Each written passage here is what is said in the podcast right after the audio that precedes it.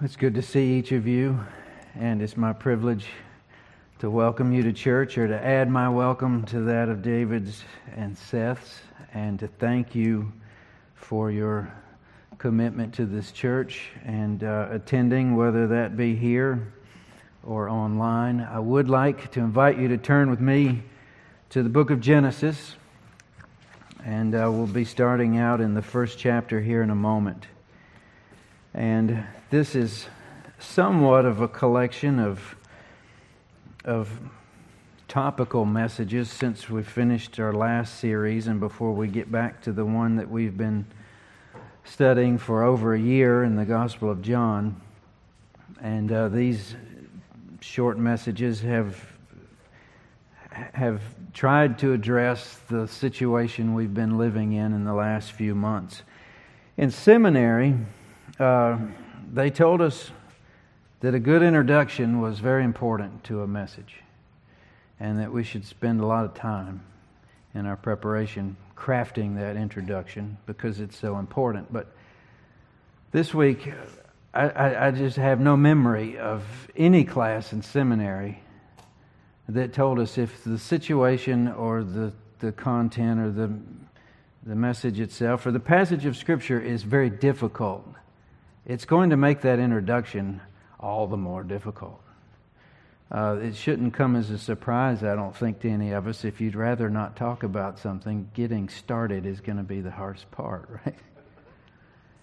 Today, we need to talk about something that I think is probably among the most difficult things to talk about in America, especially the America we live in now. And we're going to talk about race and about racism. But we're going to do that in a way where we ask our Bibles for help. That's what we do. And I realize being a difficult topic has to do with the fact that uh, the history is long, the, the, the, pain of it all is deep. Uh, anger is justified often. And I am acutely aware, and have been over the last several weeks, that there are repercussions and consequences that come both with saying something and saying nothing at all. So it kind of puts you on guard as to which to choose because there's consequences on either side. And to be careful with what you say and to make sure that what you say is loving and hopefully, just hopefully, the the conversation can last long enough to see one another's heart in the whole discussion.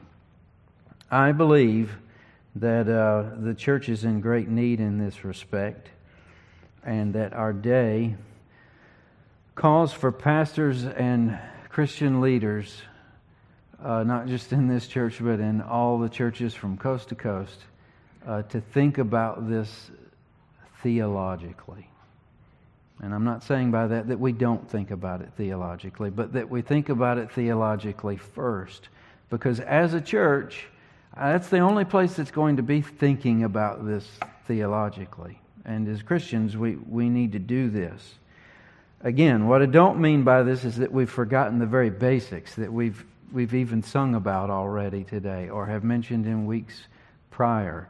Uh, we know that every person from every race has been made in the image of God and has inherent worth and dignity. We know that. We teach our children that. We know that the Bible presents a beautiful picture of heaven where people from every language, tongue, and tribe gather around the throne to worship the risen Christ at the end of this world. We know that.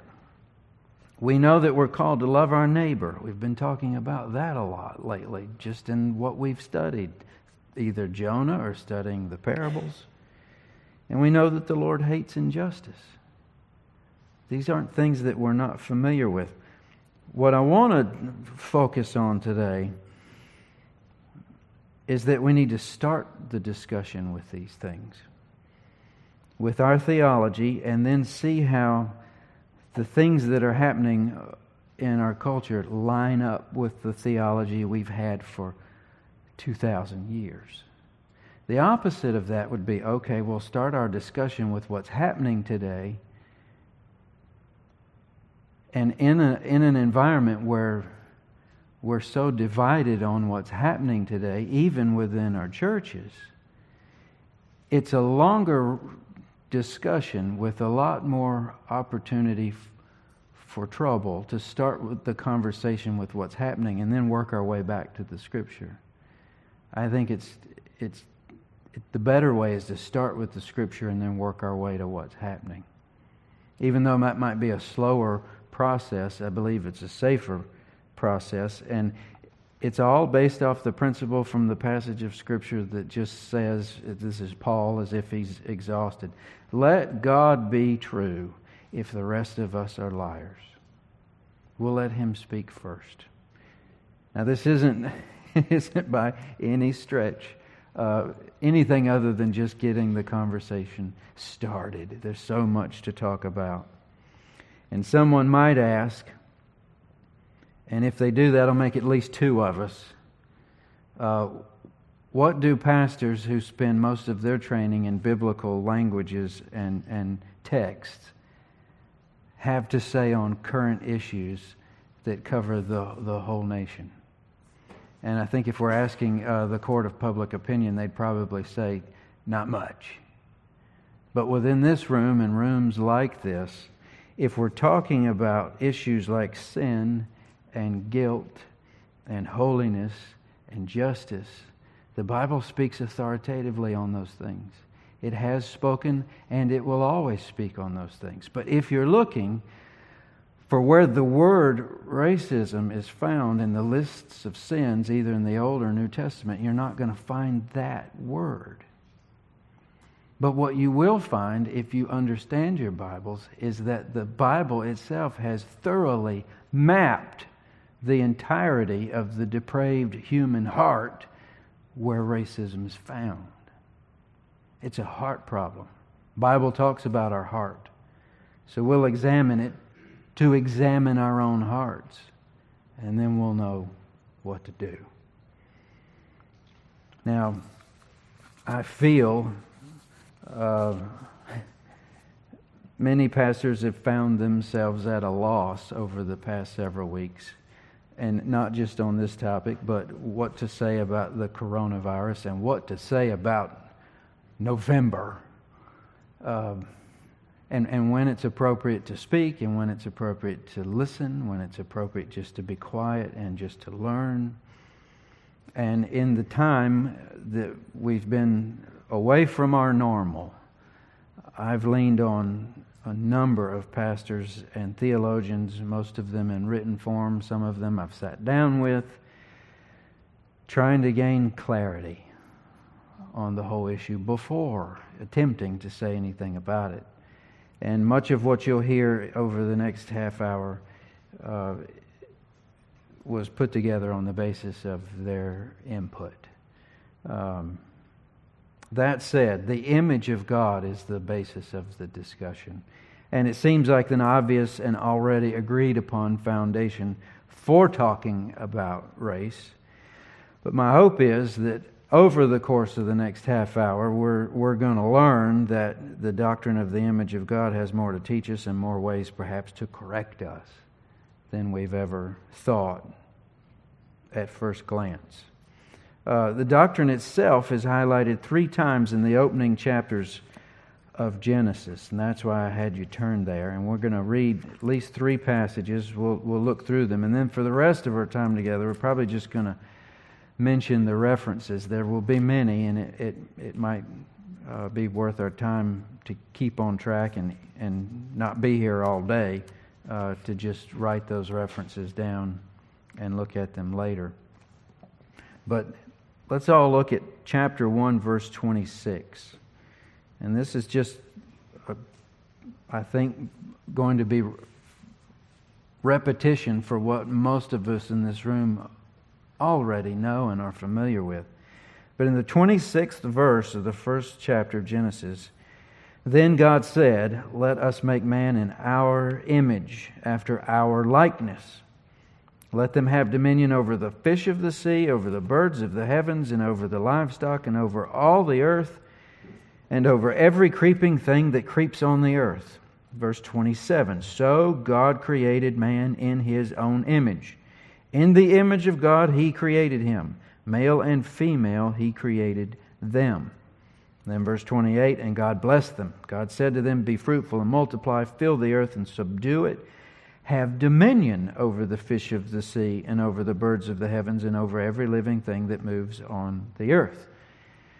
Now you'll need to fast forward a bit to uh, chapter 5, and that is. Uh, chapter of generations, genealogies, you know, the, the stuff you enjoy reading so much, uh, between what happened with Adam and Eve and their sons, Cain and Abel, and then uh, between what happens in chapter 6 with uh, Noah and the ark. At the, at the beginning of this chapter, this is the book of the generations of Adam, when God created man. He made him in the likeness of God. Male and female, he created them. And he blessed them and named them man when they were created. Now turn all the way to chapter 9. This is the third reference of the, of the image of God in uh, the opening chapters of the book of Genesis. And this is the new covenant, really, after the, basically the reset button has been pressed on the whole earth, everybody but Noah and his family have drowned. And the rainbow's been given as a promise, won't happen again. And this is God making a covenant with Noah. He says, And for your lifeblood, in verse 5, 9 5, I will require a reckoning. From every beast I will require it, and from man from his fellow man, I will require a reckoning for the life of man. And verse 6 kind of clears it up. Whoever sheds the blood of man, by man shall his blood be shed. For God made man in his own image. God is saying, I won't tolerate that. God takes all sin seriously, but he, he will not take one man killing another man who's made in his image, and that goes for every man and it's, this is a basis for capital punishment. But what we see here is three different places, opening chapters of the Bible, God gives us this doctrine of the image of God, which is the basis for any of our discussions on what's been taking place in our country for the last few weeks. Let's ask the Lord for help. Father in heaven, we thank you for your word. We thank you for our time to study here together this morning. Lord, would you open our eyes and would you open our ears and would you open our hearts? And Lord, may you strip us of all our preconceptions, all the things that we use to justify ourselves, all the things that we might think would put us in a place where we're not touched by certain things that other people are. Lord, give us an understanding of what it means to be made in your image and nothing else. And then, Lord, correct our thinking, correct our behavior, correct our speech, correct our attitude as you see fit based on the power of your word. May you be true if everyone else is a liar. Lord, we thank you for this in your precious name. Amen. Now, we've just looked at what the Bible tells us at the beginning as to the image of God and what that means. But the image of God has not always been easy to define. Uh, we've had trouble with that over the years. People have, have stretched what that means. Some say it means more, some say it means less, and it, it's, it can be confusing. Uh, from these passages that we've just looked at, though, that's why I wanted to begin with these older theologians, and when I say older theologians, I mean we've, we've had theology for a long time, but since Christ left us and ascended into heaven, it's been about 2,000 years worth of church history. So when I say older theologians, I'm meaning it could be uh, millennia old, not just you know guys that are older than younger theologians who happen to be alive at the time. Uh, classically speaking, these older theologians tended to emphasize the structural aspects of the image of God. And what is meant by structural aspects is man's capacity for intelligence or rationality or morality, beauty, or worship. You know, we have the capacity not only to recognize that something is beautiful as, as opposed to something that might be a mess or, or, or destroyed, the ability to think through things, the ability to speak and have conversation with one another, uh, but the ability to actually see God as who He is and worship Him for it. The animals don't have this. They all display the glory of God in His created work, but they don't talk to Him. They don't know right from wrong. They can't do math problems. Uh, we have something they do not. This separates us. And these are structural uh, categories of the image of God that makes us different than the animals and as what God has told us. I, I think I've always found it best to just consider this as uh, man's. Um, um, standard equipment. You know, when you buy a car, certain cars just have uh, standard equipment from the factory before you add on the bells and whistles. All the cars come with this standard equipment. Every man, woman, and child comes with standard equipment from their creator, these structural categories.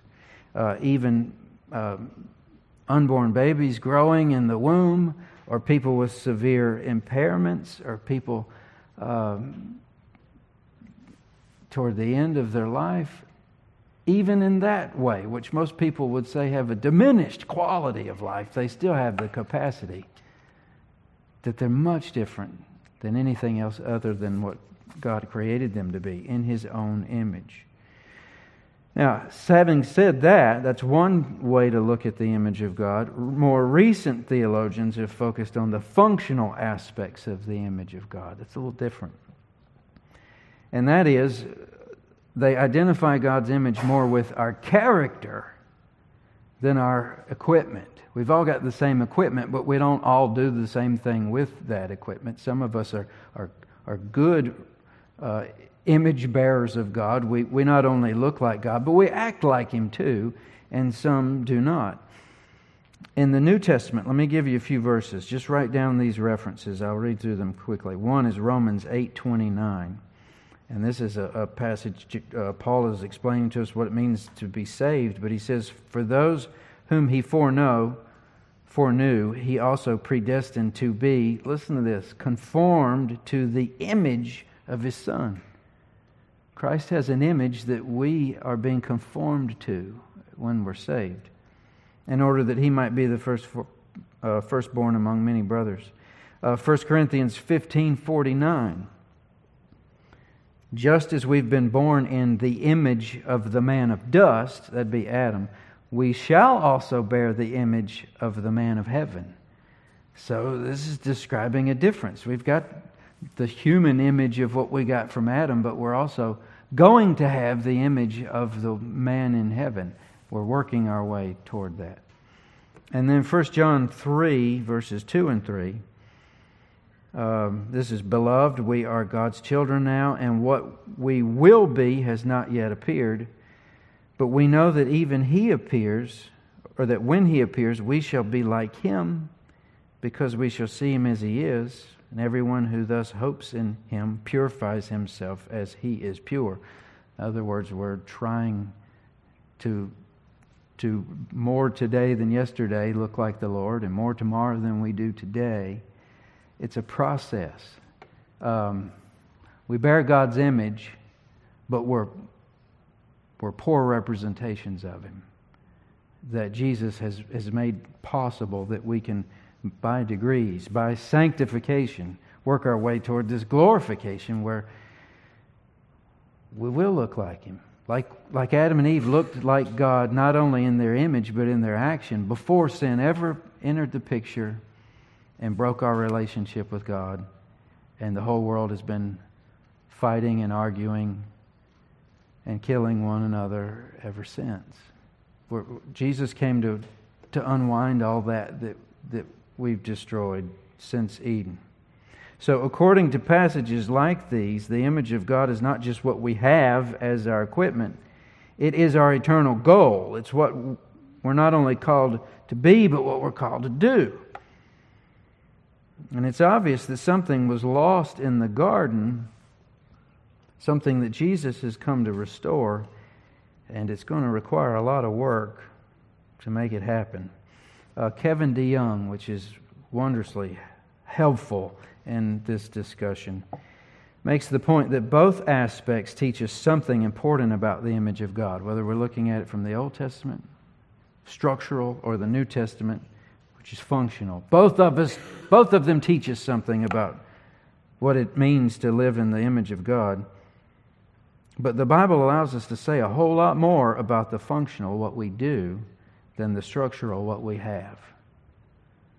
Now, I've, I've taken several minutes to explain the difference between that, but you be the judge. You tell me. Just knowing that we come from the factory made by God, with his own image. And it's such an image and it has such sanctity that if anyone would kill a human, they pay for that with their own life. But there's not a lot more to be said about that. It's standard equipment. We've all got it. And it should level the playing field and, and pretty much end any differences we have between us. But it hasn't. We always just look at it and say, yep, I understand that, and uh, always have.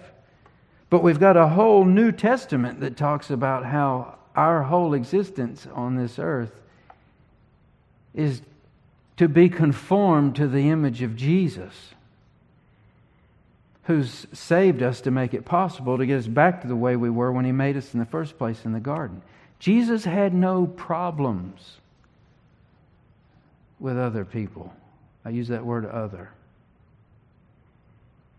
Jesus had no problems with, with race, he made them all.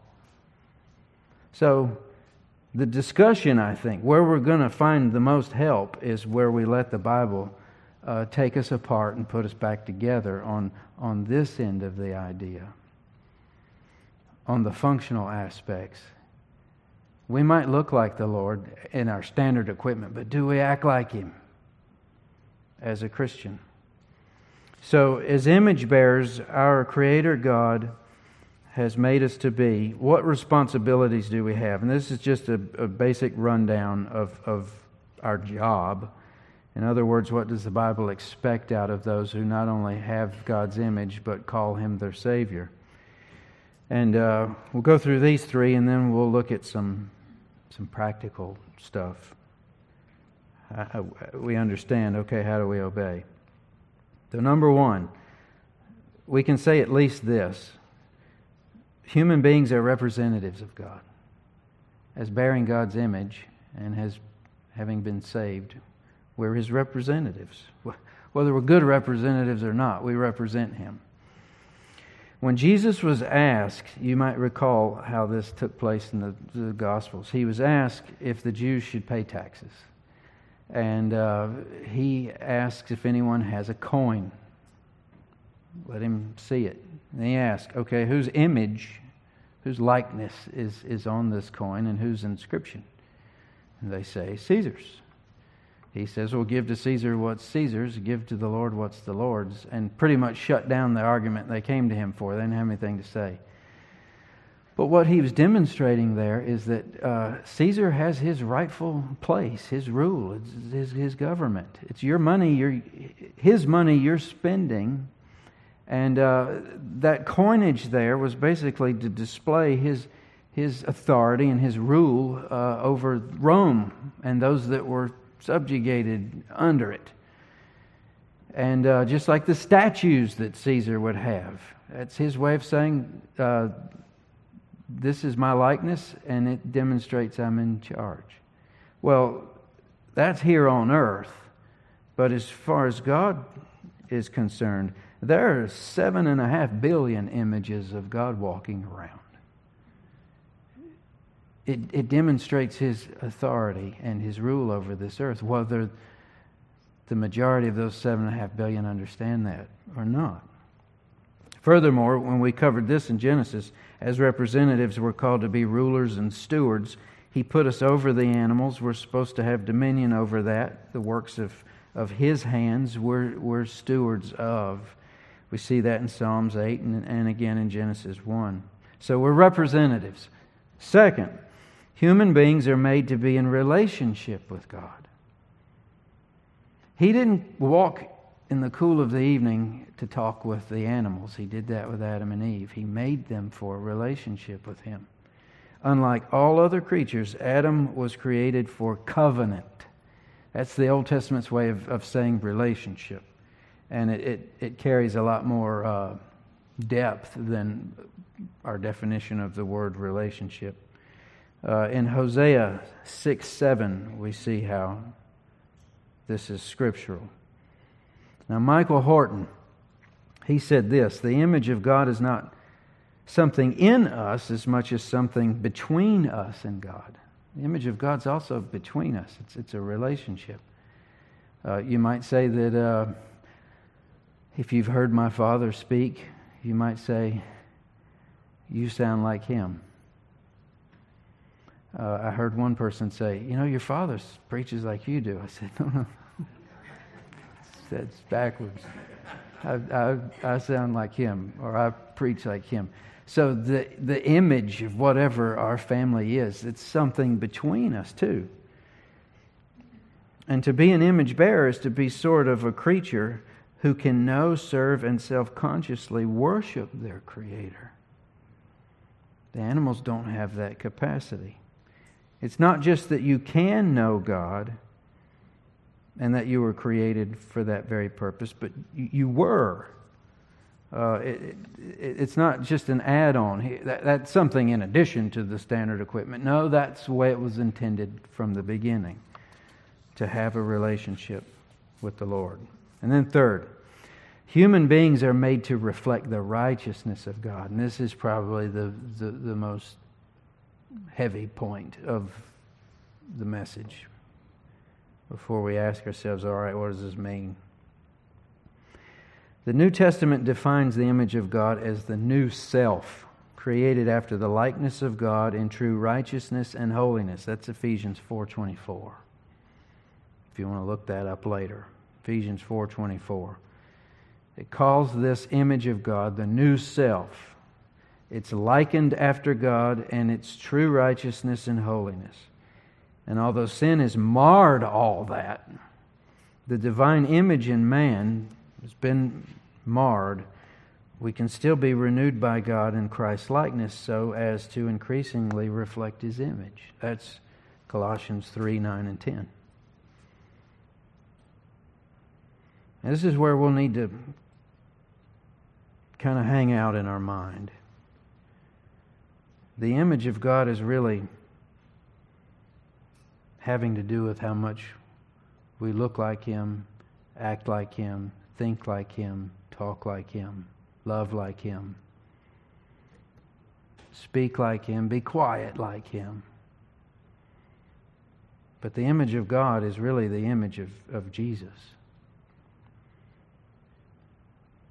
Because none of this business about being made in the image of God is going to make any sense to anybody who doesn't know this book if we don't know Jesus and act like Him. This all goes back to our study of John, how in the beginning was the Word, the Word was with God, the Word was God. But then in verse 14, the, the Word became flesh and dwelt among us. None of us on this planet know much about the God in heaven other than what we see in the Old Testament. But to get to know Him on a personal level, like we do in the New Testament, is to know Jesus. We are made in God's image, but Jesus is God's image. Does that make sense? So that any of those who are made in God's image that don't look or act like God's image, which is Jesus, is a terrible disconnect's not a word for it. It's, it's, a, it's a problem. That's where we live. We're, we're, we're sinners. That's why we need a cross. That's why we need salvation if, if people are honest with themselves and can get through a few years of life without realizing how messed up they really are, and not just them, but everybody, then something is, is wrong. Jesus is the only way that's going to help us with this. Let me read to you from Colossians chapter 1. He, that's Jesus, is the image of the invisible God, the firstborn of all creation. For by him all things were created in heaven on earth, visible and invisible, whether thrones or dominions or rulers or authorities. God controls it all. All things were created through him and for him, and he is before all things. That means he was here first, and in him all things hold together. If he was gone, it'd all fly apart. Verse 18 And he is the head of the body, the church. He is the beginning, the firstborn from the dead, that everything he might be preeminent. For in him all the fullness of God was pleased to dwell, and through him to reconcile to himself all things, whether on earth or in heaven, making peace by the blood of his cross. That's our only hope for peace, by the way. No cross, no blood, no Jesus taking away our sins, no, no fix. So the gospel is the message about the glory of Christ, who is the image of God. That's 2 Corinthians 4 4 through 6. And by his Spirit, we can be transformed into the same image from one degree of glory to another. That's 2 Corinthians 3 17 and 18. So, put another way, the image of God is now, this side of the New Testament, all about Christ just to say that again.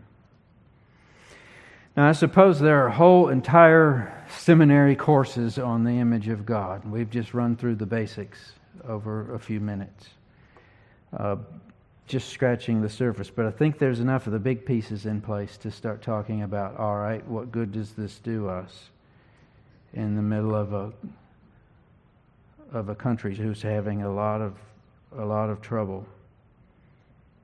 Again, Kevin DeYoung is very helpful here, and uh, these are his points. Um, changed up a little bit of the wording, and I'll apply them different. But here's your three points of, of what to do, or where to start, perhaps. First and most obviously, the image of God speaks to the inherent worth and dignity of every human being. I know, I know I've already said that, but to not to not to use it as both what to understand and how to obey, I think would, would, would be to move too fast. The world is talking a lot about individual worth and dignity, but it is unclear upon what basis secular voices can make such a claim. Here's where we're going to understand where the Bible gives us some, some rock under our feet, where the rest of the world who do not believe their Bibles can't make such a claim. Question is the world is asking Is there any universal reason that every human being should be treated with respect? They say yes. We might say, uh, on what basis? Does the word, does the worth of each person exist prior to and independent of our person or our legal determination? Is that first? Before you're born? Some would like to say yes. We know what our Bibles say. They answer these things. But in a world without a Bible, and if this is just one big accident that happened when something exploded and we're just one animal is better than the animal behind it, survival of the fittest, then really we're all on our own and this discussion is over. But the Bible answers this. The Christian doctrine of the image of God can answer this. Assumptions cannot. Most Christians understand this. I really believe that. But the question persists why, why are we still plagued with race and racism if we believe this stuff? That's where the rub is. We believe we're all made in the image of God. That should be the end of it. But it hadn't been the end of it. So Problem is, we're not acting like it. Haven't acted like it. Don't understand it, perhaps. This is a Christian nation, supposed to be, used to be. It was when this problem began. There's no doubt about that. Left one continent to come to another so we could worship our God in freedom. And that was about where this whole problem began. Sad reality is that at times Christians have overlooked or flat out denied the image of God in those that they deem to be different from themselves. It could be as easy as understanding the image of God in structural terms only. It's just our standard equipment. For example, the intellectual attributes. So the thinking might go, well, I am able to think and I'm smart. This person over here is not smart. They can't think. I have more of the image of God than they do. So would you say your child has less of the image of God until they grow up and become as smart as you are. some of this stuff doesn't wash, but it's convenient and can be used at times if we need to you know, justify certain things. Again, we'd like to think every Christian knows this. But here's where I'll just start saying the things that are uncomfortable. White Christians in this country have not always acted like they believe that. And the further back in time, maybe the more that it's easier to see it in history, but it's still going on now. To be true, slavery in America began with greed, it was a business first. But then when your Bible tells you this isn't right, you've got an option. You let your Bible correct you, or you can just make the Bible say what you want it to say and then that's where the racism grows. Because those two people groups didn't know each other at that point in history. They came together in enterprise and, and business and, and, and empire building.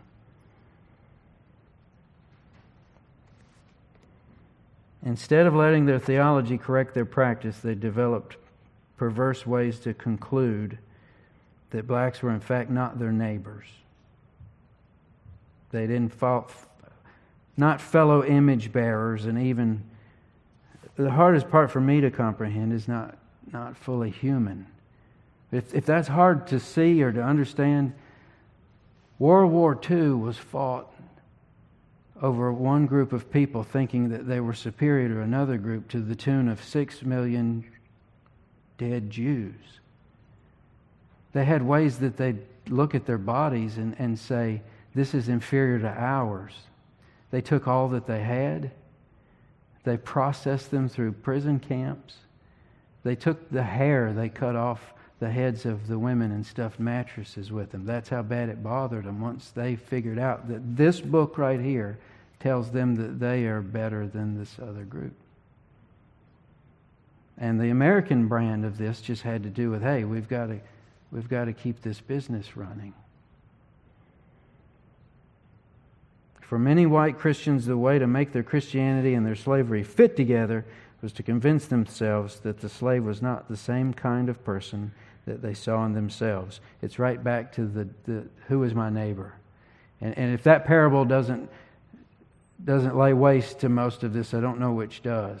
But the idea that was put to Jesus is, Who is my neighbor? You tell me who my neighbor is, then I know how, who to be neighborly to. And those that are not my neighbor, I'll cross off my list. I don't need to worry about them. Jesus finished it by saying, Who was neighbor to the guy that needed help? It's not who's your neighbor, it's who you're a neighbor to. That's what's going on here. Even now, today, we should all do well to examine our hearts and see if there's any part of us when encountering someone much different than ourselves that wonders if we're not actually made of something more refined or more noble or more godlike. And if that sounds foreign to you, think back to school and tell me whether or not you were the best in the class at introducing yourself to the new kid. The reason why you sit and point and talk to others about who's that is because they're different. It's the other person, right? The, is the other person my neighbor? Well, either you, you understand your scripture, you're taught that way, or you work off the standard equipment of the flesh ever since what happened in, in Eden, and you're going to take up for yourself, right?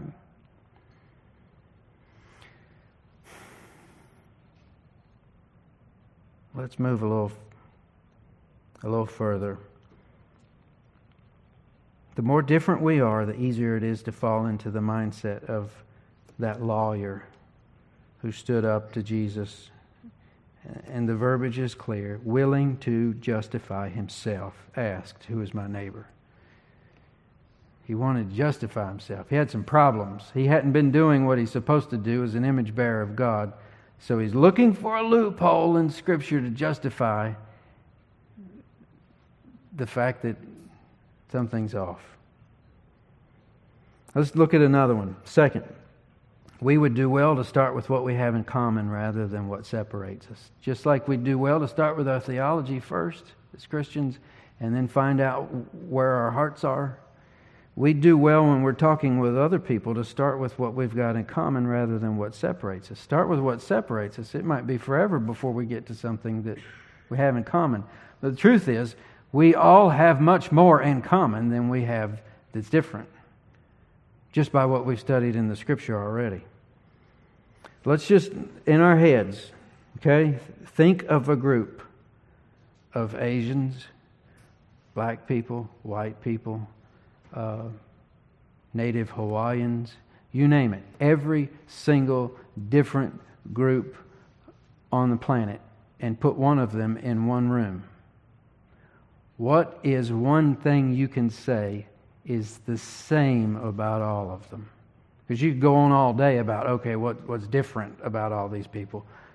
Start with what's the same. What can be said, what is true of every single person in that room. And if you want to use it this way, of every person on the planet. That's the experiment.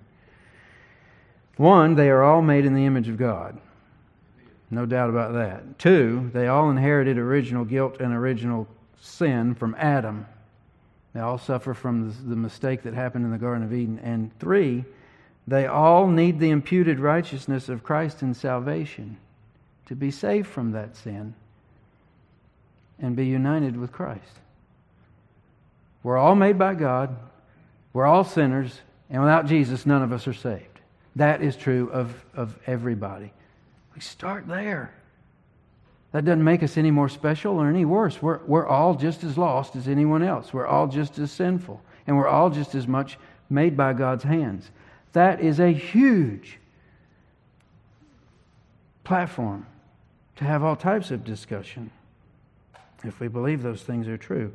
So we need to be reminded that before there is the unique experience of being black or white in this country or anything else, there is a shared human nature first. And just so just so we have this conversation as honestly as we can. Make no mistake, for much of our nation's history, white people have held an oppressive power over black people. That's our history. That makes for a lot of different experiences as time progresses, the experiences, generations deep, are affected by that past, one way or another. And most of us, from where we live and how we were grown up, have no capacity to relate to those experiences. Trying to relate to those and talk about what's different is going to be a, an incredible exercise. But to start with the fact that we're all God's children, we're all lost, we all need Jesus, is immensely helpful. The point I think is important to make here with this those inherent differences, because there are a lot of differences, there are a lot of things you could say about all those people in the room that are different from one another. But those differences are not intrinsic, they're not built in. That's not standard equipment. That's the process of our culture and where we were raised and how much we've been loved and all those things. As far as the standard equipment goes, we're all the same. So you could say in other places, at other times, the differences among people have played out between white and white people, or black and black people, or Arab and Jew, or Chinese and Japanese. Romans and enslaved Romans people have been doing sinful things against other human beings for a long time. That doesn't make it any easier. That just helps us look at it more honesty, honestly. So there's not a white nature or a black nature, an Asian nature or Hispanic nature. There's only human nature. And it's sinful, and we need Jesus to help us. Let me read to you directly from Kevin DeYoung. This is something he said, and I think it helps here. When we start with black or white instead of the image of God, we shut each other out of our shared humanity, conducting ourselves as if we can hardly speak to one another in the same way, or learn from one another in the same way, or love one another across those differences. When you meet someone of a different race, you should look at that man or woman as someone more like you than different, someone who deep down has the sort of fears, sins, needs, and aspirations. We ought to think, This is my neighbor with an immortal soul and though he may have different experiences, for better or worse, that I have or have not had, I am face to face with someone who has been made in the same image as I. That's starting with what you have in common first. Third, and this might be more practical than the rest of them, but this is, is again is, is from this man's work. I think it's very observant and it's very helpful. we should be slow to attribute to individual image bearers. That's, that's everybody on the planet. The unfavorable characteristics associated with a broader group identity, especially when that broader group identity was not freely chosen. Let me say it again.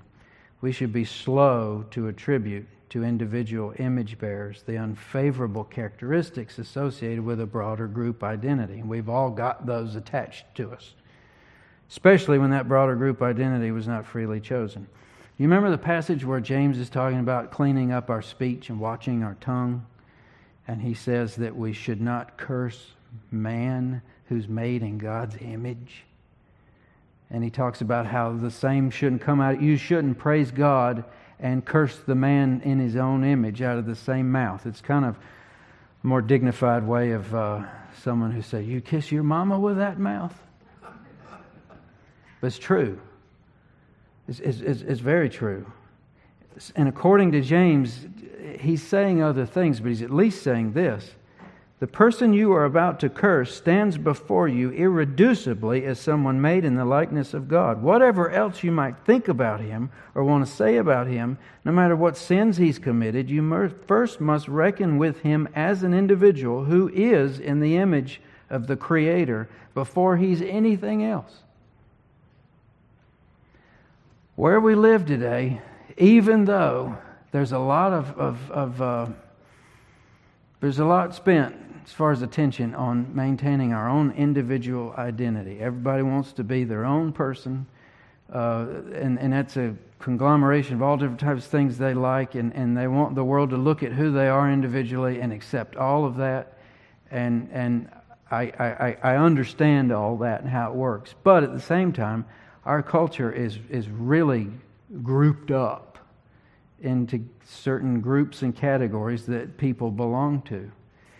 And it's almost impossible for any of us to look at another stranger and not immediately looking at what they wear and, and how they walk and, and how they're speaking and their accent and their color. All of that goes into this processor in our head, and we begin to thin slice and sum, them up as to who we think they are. When the truth is, all of that's on the surface, and, and we have no clue as to who they are on the inside. Because we can't read minds. We never have been able to. And part of that is just judgment. Some of it we use as defense mechanisms. I walked out into the garage, I told you about this, and almost stepped on a snake.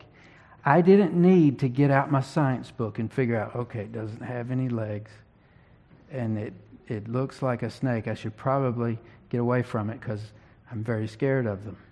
We need thin slicing. It's part of something God gave us. But we can use it in ways He never meant for it to be used, where we stand in judgment on, on someone else. Uh, this isn't meant to be cute or, or to get you smiling or laughing, but maybe it'll help you understand how we do this. I know people who will think less of someone based solely on who they root for as far as a sports team. I told you not to do that. It's not supposed to be funny.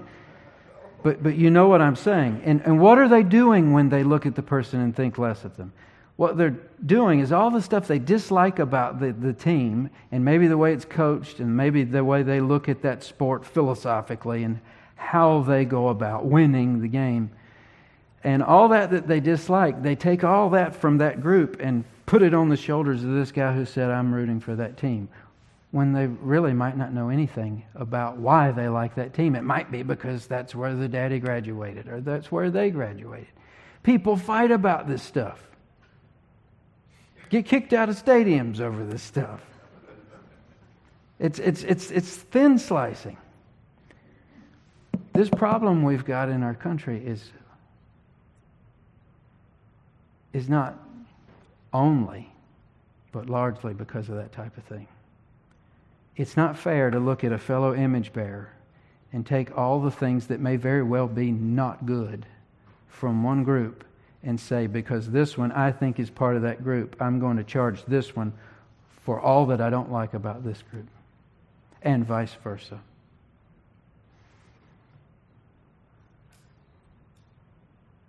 When we live our lives trying to figure out whose shirt is cleaner, it's always a defeating purpose. All of our shirts are filthy. We're sinners. We need salvation. Charging things that are associated with groups to individuals is not a way to get through this. So here's a concluding thought because we're we're out of time. On the heels of that last point, where I think some of the most hateful things and thoughts we've ever said or thought have been aimed at people we didn't even know. From this discussion, here's what we've learned today. We are able to look like God because He made us that way. We're made in His image. That's why we can think. That's why we can talk. That's why we can love. That's why we can do what we do. He made us that way. We're able to look like Him. But we're able to act like God only because His Son died in our place and gave us the option of choosing something other than a sinful behavior. We would be fools to think that we could solve this problem on our own. We're going to need this book. We're going to be in need of our own examination. Let the Word examine us. We're, we're going to probably need to be quiet, at least in proportion to the amount of ears we have, as to the amount of mouths we have. Listen at least twice as much. Learn from people. Sometimes being quiet is good if you're learning in the process. Let me read to you the last passage of Scripture. Well, it was two weeks ago. It's how we concluded a passage because I thought that's how it fit. I think this is the way it works again. And I'm a big fan of repetition. You can't, you can't wear out these passages of Scripture, even if you have them memorized. This is one we should probably memorize. But this is Titus chapter 3. And this should put us in our place, the place we need to be, the place we understand who we are and what's expected of us. I'll just begin reading in the first verse and we'll read through chapter 7 or verse 7. It's Titus chapter 3. Remind them, this is in summation of what has been said, to be submissive to rulers and authorities, to be obedient to be ready for every good work, to speak evil of no one, to avoid quarreling, to be gentle, to show perfect courtesy toward all people.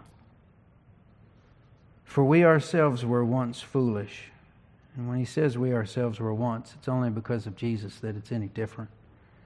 Foolish, disobedient, led astray slaves to various passions and pleasures, passing our days in malice and envy, hated by others and hating one another.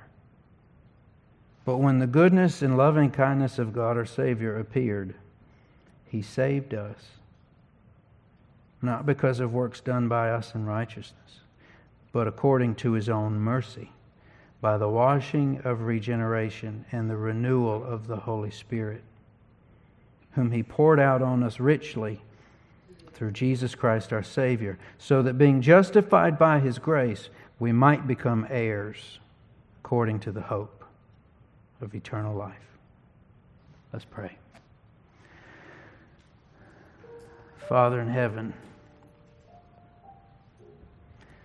sometimes it seems we have lots of words to pray, and sometimes we have few. This is probably one of those situations.